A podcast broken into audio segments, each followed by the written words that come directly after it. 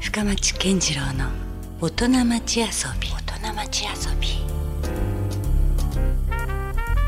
さあ先週に続きましてですね今夜もですねクレイジーケンバンドのギタリスト、えー、浜野ギター大魔神えーのっさんこと小野瀬正夫さんにお越しいただいてます今夜もよろしくお願いしますよろしくお願いします。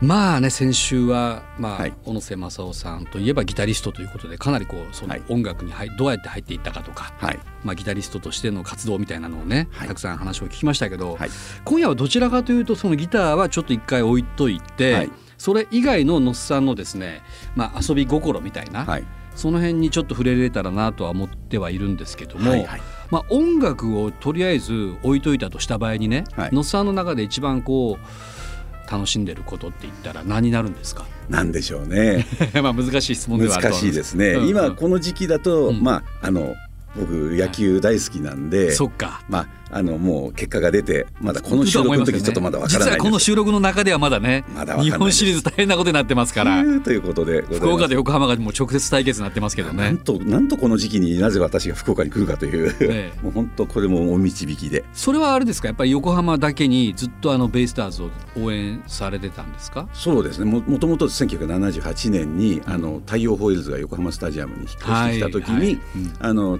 その当時の選手の皆さんがあの、うん横浜駅とかでみんな立って、うんあの横浜に来ましたよろしくお願いしますってキャンペーンみたいなのやってて、うんで最初は、うんじゃあ応援してやろうかなぐらいの、うんうんもうあのちょっと上からみはいたいな感じだったんですけど、うんまあ見たら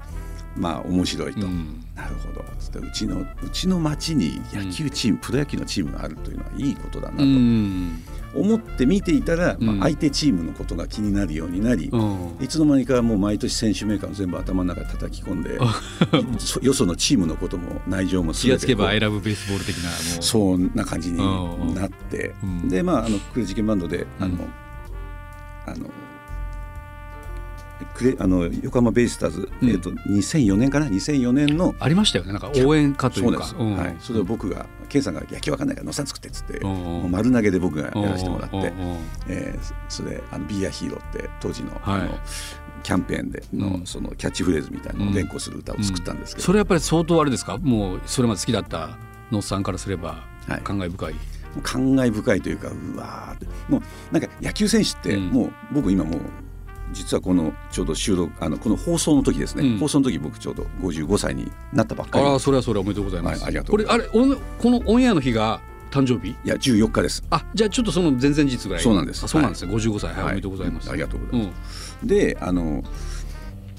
どうしても野球選手って上に見ちゃうんですよね、かっこいいなってあその子供の頃からそう応援してたっていうことだとなおさらですよねそういう感じで、うんなんか今でももう年半分ぐらいの若者がやってても、うんうんうんなんか僕ね全然ね上から目線になれなくて頑憧れの上目線になる張れって、うんうん頑張ってください見上っげる目て線もう本当にあの心から応援できるものっていうのは、うんあの野球って面白いなと思って、うんはい、じゃあもし時間があればなるべくこうスタジアムっていうか球場にも駆けつけなてかなか行けいないんですけどねですよね、はいうんあの今年あの始球式もちょっとだあのクレイジーケンバンドで出させていただいたりとか、その時は誰が投げるんですかあのうちのあのサックスの中西君があおれスターがスターが、はいあの草野球やってたんでちゃんと彼あそうなんであすねのピッチャーやってたんで、はいはいあのちゃんとノーバウンドでおうあのスパッとすごいですねおう届きましたへえ素晴らしかったですでもまあそのバンドとまあ球団もちょっと親交があるぐらいの話になってるわけですよねうそうですねであのとある時にパッとあの今この前まであの広島のコーチされてた石井拓郎さんに「はいあのいいな僕にも曲書いてよ」っつってうんうん言われて、なんかあの石井さんのデバイス作らせてもらったりとか。ええそうなんですか、それもオリジナルってことですよねそうですそうです、んはい、あのその曲さっきのあの中に入ってたりします、あ本当ですかパビへリえオンってある小野瀬正夫賞にも収録されてるわそうけですはい、おう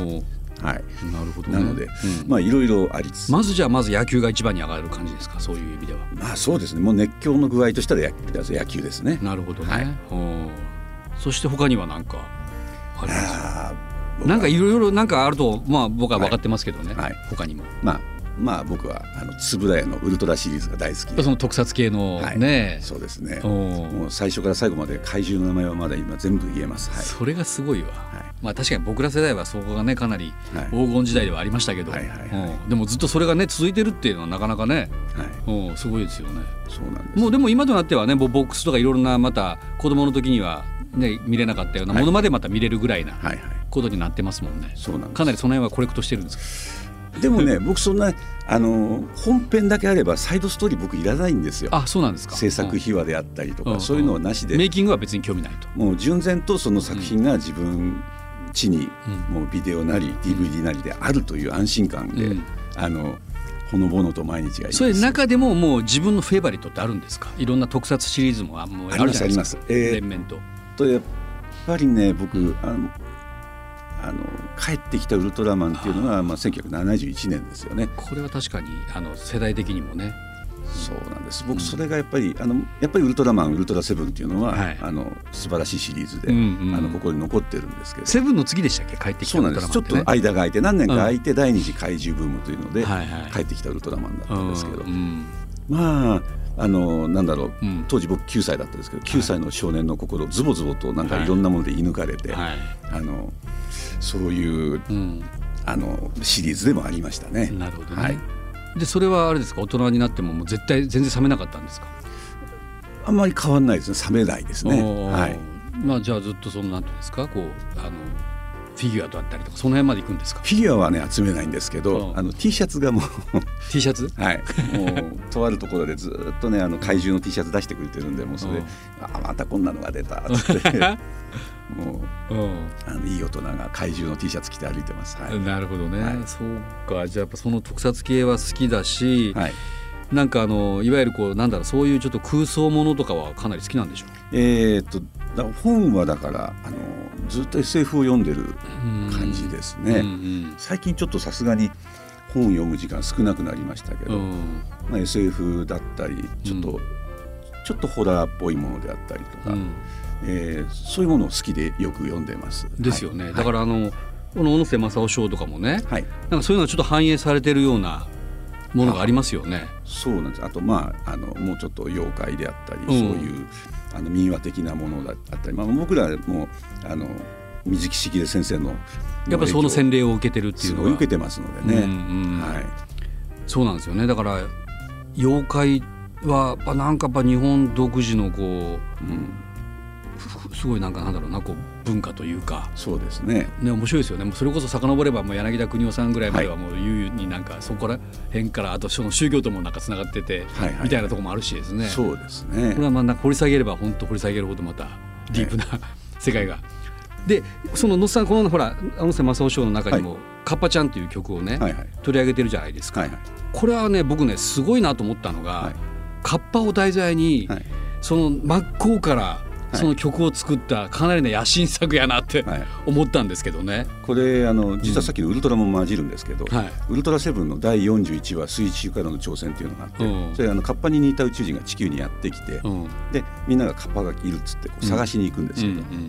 けど、んでその中であの、えーと日本カッパクラブっていうカッパクラブ愛カッパ愛好家の中に、実在してるんですかそれはいやしてないそのあして劇ない劇の中だけあ劇ので中でえー、と小料理屋を、えー、とカッパをやっている竹村さんって人が夜森の中で「カッパちゃんよ」って呼ぶんですね、えーそれがそのシーンが大好きでその映画がそのまま歌になった んです、あはい、そこから来てるわけですかそれも来てますなるほどねただえっ、と、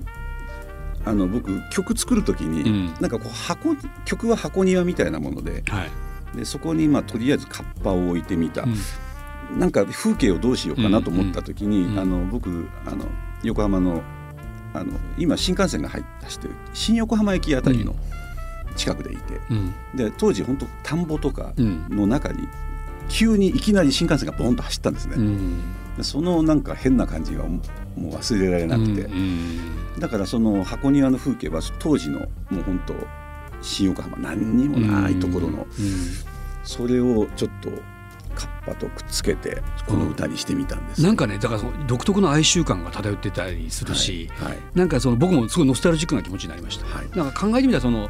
今ねカッパって言ってもピンとこない人いるかもしれないけど、はいこれ僕とかのっさんが子供の頃って多分横浜もそうだったと思うんですけど、はいもう普通にね、はいもう舗装されてないとこなんかいっぱいあったし、はいはい川とか海とかがね、はいすごい身近な存在だったじゃないですそうでかすそうですだから絶対あの看板とかありましたよね、はいカッパが出るから、はいはいこれ以上近づいたらいけない的な看板とかもそうですねね湿地はもうね足取られちゃうんで、うんあの沈んじゃうんですよね そうもそうう入れんあのも戻ってこれなくなっちゃうから、うんカッパがいるぞっつってもう普通にいるものとして、はいそうですそうですもうそれ当たり前のことみたいでそうですこうなってましたもんねなってましたねえはいいやそれで実はねだから福岡ってそうカッパ伝説やったら多いんですよ、はいはいまあ多分もうご存知だとは思うんですけど、はいある酒造メーカーにはねカッパのミイラなんかもあったりとか、はいいはいろんななんかそのカッパの駅舎があったりとか、はいはい福岡は特にね九州は多いですよねカッパ推しですよ本当にうんそういうとこもなんかどうですかフィールドバックというか行った行かれたりするんですかツアーの合間とかあにの NHK のうんあの番組で、なんかナレーションであの熊本放送局のはいローカルの番組で、カッパのあの特集の番組に、うんなぜかナレーションで呼ばれてえそれってなんかどカッパ好きがこうあれですかつながったんですかわかんないですね、熊本日帰りだったですけどね僕うね、んうん泊まりたかったですけどね カッパのナレーションやらせてもらったりなんかなぜかカッパにこうちょっと縁があるんですよ、そうあでもナレーターとしてもなんかいけるかもねのっさんねいやいやいやいやだってあのクレイジーケンバンドってあの声ものっさんですからねそうあれ20年前の子そのままな んですよずーっと使ってるんですずよっと使ってますよね、はいうんそうそうそう声がまたなんかねあの本当ウルトラマンとかにも出てきそうないやいやいやそっち系の声ですもんねあのこの前あの自分の声にディストーションかけてみたら昔のラジオの声になって、ああ古い声なんだな俺はと思ってあでももそれがほらだからいいじゃないですかその味があって、はいはい、ねまはあ、い僕の中ではあとのっさんといえばね、まあ、ちょっと B 級グルメ的なはいそのもうねブログとかでもはい結構精力的にアップされてたりとか食べております、はい、食べ歩きされてますよね、はいはいそのあたりはなんかのっさんの中でのこだわりってあるんですか食べ歩くにあたって食べ歩くにあたってまあなんだろう一般す受けするものよりは、うんやっぱり自分が喜んじゃえるものをなるべく探したいなとうんいううんのがあって、好きなものってことですねつまり自分のそうですねうんうんでまあ安くて美味しければやっぱりいいですよね。やっぱそれはもう福岡も特にそうですよそうなだんっですよてお金出してね美味しいものってなんか食べれそうな気がするじゃないですか、はいはいでもこの値段でこの味とかっていうところがねそうなんです、嬉しいですもんね、えーそれをなるべく探したいなと思って、うんうんえーね、福岡来ても、うんあのちょっと鹿の島の方まで足伸ばしたりとかあそうその話聞いたんですよだから鹿の島って何でしたっけそれのっさん僕ちょっと知らないとこが出ましたね最初はあのどこです中西食堂っていう、はいはいあのうんあのサザエのサザエの丼、まああのうん定食屋さんというかそこにそうこんそこ行ったんですけど、はいまあ調べてたらその近くにカレー屋さんがあると、うんちっちゃなうんラッキーという名前のカレー屋さん、ラッキーというカレー屋さんってすごいですよでうんもパッと見るとここお店っていうぐらいそっけない、ーなんかもんあんまりカレー屋さんのなんかオーラが出てない感じなんっでてすいうかかお店のオーラが出てないですね。おーねなんかそのなんかちょっと看板がなければ、うんもうなんか全然まおあ、なん店,、なら地元の人さえ行かないか知らないぐらいなお店地元の人は知ってると思うんですよね。うでんそこはあのカレーが普通で350円ですっごい大盛りで安いですねでハーフが200円でそれでも普通サイ学ズ食のような値段ですよねででんそこにあの100円カレーっていうのがあるんですよ。おおさらに安い、さらに安い。あのそこのあのマダム曰く、うんあの小学生がね来て、うんあの今日僕100円しか持っとらんけんっつって、うんうんうんじゃあ100円分出したるって、あのでそれで100円カレーうんがあそれがきっかけみたいななっちゃっていいエピソードやそれがええうんそこがうねん、何とも言えぬ、もう見つけたという、へえこうそういう場所だったんでいす、かにも穴場的なはい、うんカレーがねずっと火かけてあるんですけうど、ん鍋が二重になってて、うんカレーは湯煎になってるんですよ、うん直火にかかってないんですあもうすごい心配りというかあ、うんうんうんそういうものがしっかりしたお店煮で詰まらないというか煮ね詰まらないですね、はあ湯煎してあるんです、でもそんな雰囲気の店じゃないんでしょそんなこうデリケートなまあ、外からは全然そんな風には見 えない中へ入ると本当僕が僕が子供の頃の昭和みたいのがうんまだ中にあってうんもうその外からの光の入り具合がもう今い今いどこにいるんだろうっていうそういう、うんなんかちょっとちょっとしたタイムスリップ感みたいのもなるほどね、はいまあ、食べ物って本当不思議なもんで、その視覚的なものだったりとかこうなんか五感というか、その空間もすごく実は大事だったりしますよね。そうなんです大事だからで意す。外とそこで食べて美味しかったから、なんかお土産で持って帰ったけど家で食べたら違ったりとか違うんです。なんかありますよねそういうのがありね、ますはい魔法がかかるというかここで食べるから美味しいみたいなものってそうです。あったりしますもんね。あります。はい。そういったところもやっぱりこうあれですかフィールドワークのテーマだったりはするんですかここそうですね。でなるべくあの自分の足で行ってうんうん確かめるというのが、うんえでも仕事柄全国飛び回るじゃないですか。ーもう本当必然的にそんな仕事なんでだ。からそうするともう本当もうキリがないというかもういっぱい出てくるでしょそんなお店って。そうなんですけど、んあの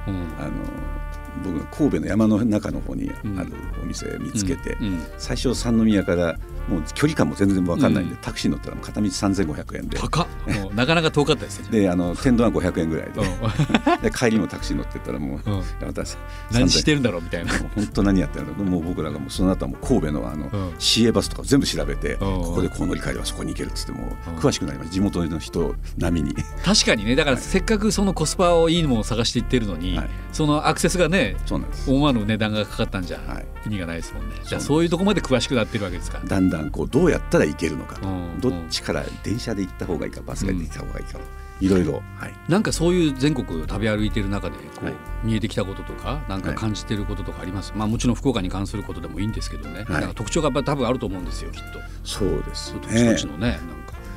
福岡はうんやっぱり安くて美味しいもんいっぱいありますよね、そうですか、はいうんうん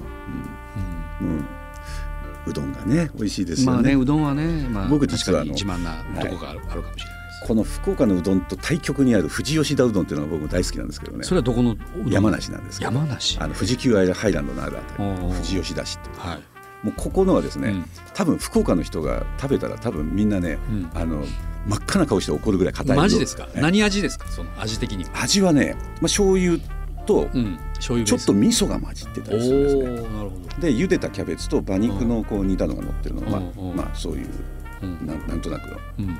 あのイメージなんで、まあ、どこで食べてもうまいいや僕もね別にあのあれなんですよさっきの野さんの話じゃないけど、なんかもちろん博多うどんが入り口にはなってるんだけども、はい別にだから他は否定してないんですよ、はいはいはだいからうどんが好きになってしまったんで、全然だからいろいろ食べたいですよそういうぜひ富士吉田へ富士吉田へはい、これはねなかなかそこに行く機会がないけどでさらにうんほとんどの店が昼しかやってないんですねえーあよ4時間ぐらいしかやってないうですどん屋さんってなんか商売機がないんですよなぜかそうなんですあんまりほらあのやラーメン屋さんってなぜか野望があって、はいはいはい全国とか、はいあるいは世界にも行くぜみたいな、はいはい大将が多いんだけど、はうどん屋さんってもういやこの一角でやれたらいいからみたいなほんとそんな感じ人です多いですもんね。多いですそうですうんもう富士吉田なんかまさにそういうののもう地元の人がお昼食べて、うんまあ、午後も腹持ちが良くてっていうので、うんうんもうそれだけの感じでやってますからねああいつかじゃあそこ行きたぜいひ行ってみてくださいうんはいなるほどね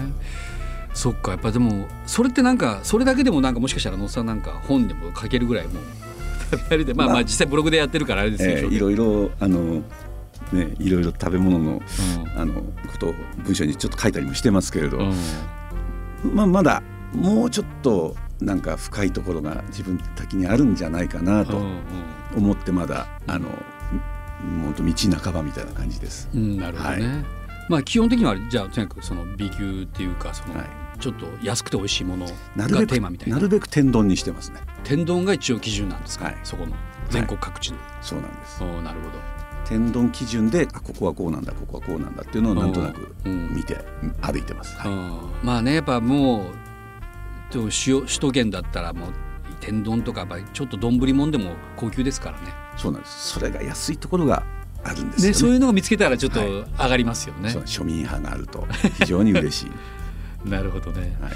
まあね本当いろんなあの話をお伺いしてますが、はい。こうその講師ともでもいいんですけども野野さんのこれからの野望というか今後こうしていきたいとかっていうのは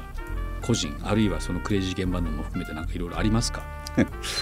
僕さあの最近一人でアコースティックライブやるとき、んもう実はやってなかったんです僕全然アコースティックライブってあそうあんまり確かにアコースティックギターのイメージさえなかったりはしますけどね。去年から急に始めたんです、うんはい、ウクレレを買って、うんうんあのウクレレ弾き語りだったらいいかなと思ったら、うんやっぱり弦が少なくて普通のギターにしたんですけど、うんうんうんもうちっ今ちゃすなぐいギターですかじゃあそれ。や普通にフォークギタ普ー通をあののギターうん持って行ってるんですけど、うんあのもう今最初に言ってるのは「目指せ綾小路君まろ」っていうああもう喋って歌わずに帰ってこれたら一番いいなと。お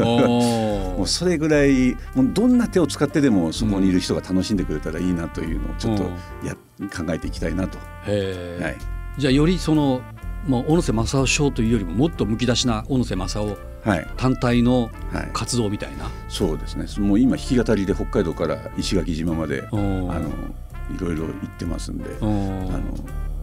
なんか僕の無駄な話が喜んでもらえるんだったらうんあのそれが一番いいかなとえーそれそのそこではどんな MC してるんですかそのライブ中は。ライブ中ですかうんまあいろいろですけどねうんうんあの例えばあの、うん洋楽をなるべく日本語で歌いたいうんうんで昔結構いろんな人たちが洋楽を日本語にうんで歌ってたりするじゃなういんですか、えクールファイブの洋楽カバーアルバムうんうわそれ知らないな。 「えーっとイエスタデイ・ワンス・モア」をおーあの前川清さんじゃなくて、んあの後ろの小林さんってあのもじゃもじゃした人が、はいはいはいあの歌ってるんで すけどそういうそういうあのネタを話しながらその歌をやってみるとか、おーまあ、そんなあの「またう日まで」の元歌があるとうか、んうんはいありますよね、うんそしたら石垣島にそんのズーニーブーの方がいらっしゃって、ズニブですもんね、うん歌詞も全然違うんですよねあれそうなんですうんあのこの前本当えにその、ー、あれ沖縄の方だったんですか一人そうお一人そうなんですよおなるほど今向こうでなんか観光の会社とかやられてて、おうおうおうえーその人と会えたりとかすごいですねもうなんかもう会いたいとかなんかいろんなものがこう今僕自分のとこうにんあの集まってきてるんでもうおうこうなったらもう容赦なくどこへでも行っていろんな人に会おうとあー今それが野望といえば野望です。なるほどね、はいあーじゃあちょっとなんかこれからちょっとまた面白いことになりそうなはい予感もありますね、そうですねまだまだ面白くあの元気にやっていきたいなと思います。うんはいクレイジーケンバンドはどうですか、まあ、20周年という話がちらっと出ましたけども、はいはい今後の展開を予想としては来年、あの今のところ予定だと久しぶりにオリジナルフルアルバムをうん出す予定で、もうとにかくねやっぱすごいんですよね、まあ、リリースされるこう曲数っていうかね、はいもう今何曲ぐらいあるんですか CKB だけで300曲はくだらないじゃないまあ、ですか。全然くだらないと思いますねもっとあると思います。はいでまあもちろんライブといえばあの途中でリクエストコーナーとかありますけど、なんかもうどうかしたら忘れてる曲とかないんですか全く思い出せない曲ありますよ。 えどんな曲だっけっつってあの歌は思い出せるんだけど、うんイントロが出てこないとか、おうおうおうどっから始まるんだっけとかやっぱそうなってきますかいよいよ。本当にあのリクエストコーナーだけはガチでやってるんでもう本当にねうんあうんの背筋が伸びる思いです本当にあーそうか毎回ちょっとドキドキしてるんですねあれド実際キドキしてます当よ事。者としても。でケンさんあうんのあれですよあのあの都合の悪いの聞かないように して。あのそうかそこで引っ掛けなければ別にねスルーできますもんね。ところがたまにその、パッとそのケンさんがそれを掴んじゃったりするとみんなで「わそれはどうだっけ?」っつっておうおうおうもうあのみんなうもうみんな目顔見合わせて もうでもそこがわまたこうライブの醍醐味だし、まはあ、い百戦錬磨のクレイジーケンバンドだから、はいやっぱりこうそこがなんかちゃんとしっかりとね、ざわざわはいなんとかこう形になるっていうところそがうなんねです、まだ見ものですもんね。そうですねなんとか一番終わったぞとうん感想誰だっけっつっていやいやでも本当そんなレベルだから、いもう本当ねベスト版もかいっぱいいろいろコンピも出てますけど、はいまだそれでも収まりきれてないぐらいなねまだ全然その創作意欲は衰える感じは全くしないですねですよね、はいなんでねちょっとあの僕も今日この野津さんが選んだ曲以外にもちゃんと書けようと思ってますんで、よろしくお願いしますよろしくお願いします。お願いしますさあ先週今週と2週にわたってですねクレイジーケンバンドのギタリストのっさんこと小野瀬正夫さんに、えー来ていただいていろんな話をお伺いしまして、 はいまあ、僕もちょっと嬉しかったですなんかあねりがとうこうやっございますてもうね10年以上僕もお付き合いさせていただいてますけども、はいまあねあのちょっとしたこうライブの合間とかにはいもう二言三言しかいつも話ができてなかったんで、はい今日たっぷりのっさんといえいえゆっくり初めて話ができてよかったなと思いますあ。りがとうございますでねなんかやっぱちょっと楽しみですねこれからちょっとますますちょっとあの、まあ、バンドは別としても個人活動もね、はい盛んになそうってできすそうねな感じですから。もうどんどんどんどん一人でもバンドでもどんどん動こ動けるうちに動こうと思ってうんはいでもそこにはまたねいろんなフィールドワークが伴ってきますもんねそうですねライブを一応やりながらもある時にはカッパを探したりはい美味しいなんか天丼を見つけたりとか、はいそんな活動も全部並行してしながらやっておりますやってますもんね。はいまあ、とにかくですね、あのそのちょっともしかしたら来年年明け早々ぐらいに、はいえーのっさんのちょっとソロライブなんかもね、はい福岡でも見る、まあ、じゃあそれはの小野瀬正夫賞としても見れるかもしれない、まあなかなかバンドで来るのは大変なのでね、うんまあのソロになるかもしれないけどそうまずはしばらく一人で来てちょっと土台を作って、はいはいえーやろうかなと思ってます。はい、なるほどね、まあ、そういうねあののっさん個人にも会える可能性が福岡でもありますから、はいぜひですね皆さんその情報はえーチェックしていただきつつ、はいそれまではですねえー最新で言うと小野瀬正夫賞、はいえーニューアルバム「プレス・フォー・グリーンマン」最近ね一曲お届けしましたけども、はいこれもありますからね。はい、それを売りに来ます。あそうかそうかもう今時ねもう本当ライブして CD を売るみたいな そうです。そういうことになってますからね、はいそこなでってますま、あ、むしろ皆さんあのアルバム買っていただきたいというそんな感じ。ですよね。はい、という、えー小野瀬正夫さんでした。はいということで、まあ、あのまたぜひちょっと僕もあのライブはもちろんはい、あのお願いすることもあると思いますし、はいまたあのクレイジーケンバンドのステージもはい、よ見に行きますんでろしくおまた願い引しきます。続き今後ともはい、よろしくお願いしよまろすし。くお願いします。はい、ということで小野瀬正夫さんでした。ありがとうございました。ありがとうございました。 Love FM Podcast. ラブ f m のホームページではポッドキャストを配信中スマートフォンやオーディオプレイヤーを使えばいつでもどこでもラブ f m が楽しめますラブ FM.co.jp にアクセスしてくださいね Love FM Podcast.